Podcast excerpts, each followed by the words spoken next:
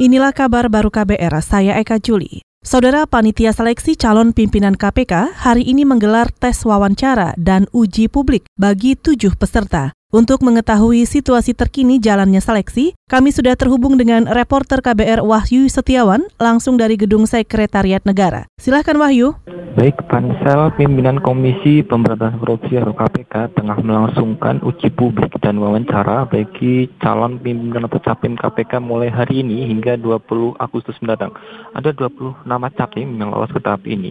Uji publik dan wawancara sudah dimulai sejak pukul 8 pagi tadi ada tujuh ada tujuh capim yang mengikuti uji publik dan wawancara di hari pertama ini.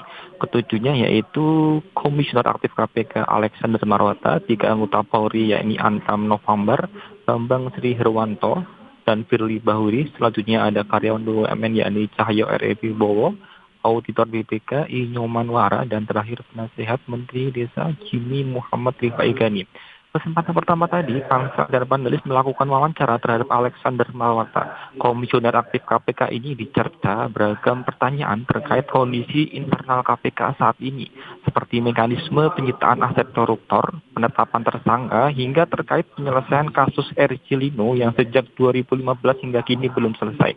Alexander dalam sesi uji publik tadi juga mengakui adanya friksi antara penyidik dari unsur Polri dan internal KPK.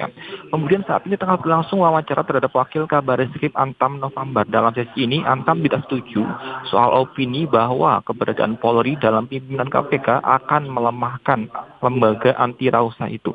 Ia juga memberi bantahan soal intimidasi. Ia juga memberi bantahan soal intimidasi kepada bekas Direktur Penyidikan KPK internal Endang Tarsa. Meski bernama uji publik, baik publik atau media tidak diperkenankan untuk mengajukan pertanyaan.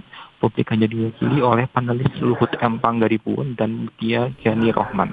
Demikian Wahyu Setiawan KBR. Kita ke informasi lain. Polda Jawa Timur masih menyelidiki kasus dugaan rasisme dalam aksi pengepungan asrama mahasiswa Papua di Surabaya. Kapolda Jawa Timur Luki Hermawan mengatakan 16 saksi telah diperiksa. Ia berjanji akan mengungkap perkembangan hasil penyelidikan dalam beberapa hari ke depan. Tangani di Polda hari Sabtu yaitu terkait masalah ujaran, ya, ujaran kebencian, masalah rasis. Hari Sabtu kami sudah memeriksa saksi 9 orang dari ormas, dari beberapa uh, kecamatan, tugas kecamatan, ya, dan masyarakat setempat. Hari ini ada tujuh. Kapolda Jawa Timur Luki Hermawan menambahkan, polisi juga mengusut dugaan perusakan bendera yang disebut menjadi awal pengepungan asrama mahasiswa Papua. 64 orang saksi diperiksa, termasuk dua saksi kunci yang disebut mengetahui peristiwa perusakan bendera. Saudara insiden pengepungan disertai ujaran rasial di asrama Papua di Surabaya pada 16 Agustus lalu memantik serangkaian kerusuhan di Papua dan Papua Barat. Kita ke lantai bursa. Indeks harga saham gabungan atau IHSG pagi ini berada di zona hijau. Selengkapnya disampaikan reporter KBR Siti Sadida Hafsyah. Saudara, indeks harga saham gabungan pada Bursa Efek Indonesia dibuka masuk zona hijau menguat 0,48 persen atau 30,06 poin di level 6.244,57.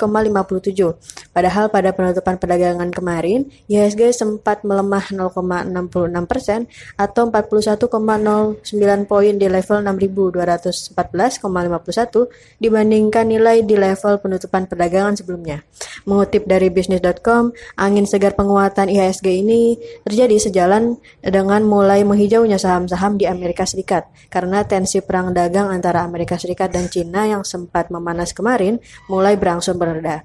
Sementara itu berdasarkan data Bloomberg nilai tukar rupiah hari ini dibuka stagnan di level 14.243 rupiah per dolar Amerika Serikat setelah pada akhir perdagangan kemarin ditutup melemah 28 poin atau 0,2 persen di level 14.243 rupiah per dolar Amerika Serikat. Dari Gedung Bursa Efek Indonesia, Siti Sadilafsyah melaporkan untuk KBR. Saudara demikian kabar baru, saya Eka Juli.